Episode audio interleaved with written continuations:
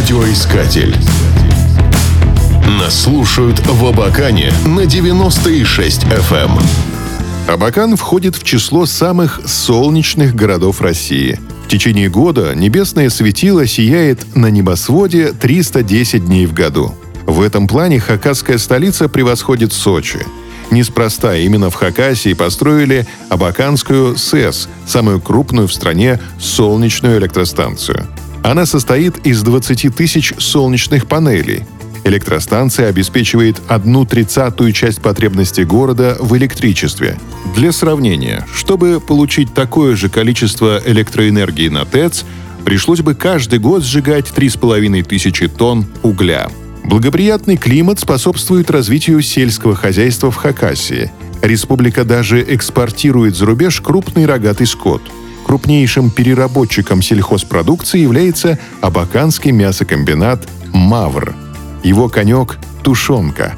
Однажды комбинат даже попал в Книгу рекордов Гиннесса. 22 тысячи 5 банок тушенки были выстроены в огромную пирамиду за 20 минут и 20 секунд. Ежемесячно на комбинате производят 1200 тонн колбасных изделий.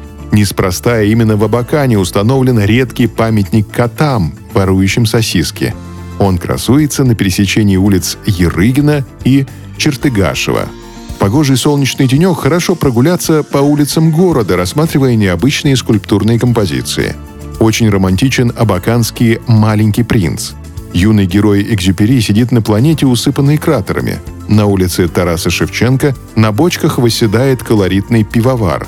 Фотограф на проспекте Ленина предупреждает, сейчас из камеры вылетит птичка – а в сквере на улице Стафата можно увидеть Алису из «Страны чудес». Примечателен памятник Ленину на Первомайской площади. Недалеко от Абакана находится Шушинская, где Ильич был в ссылке.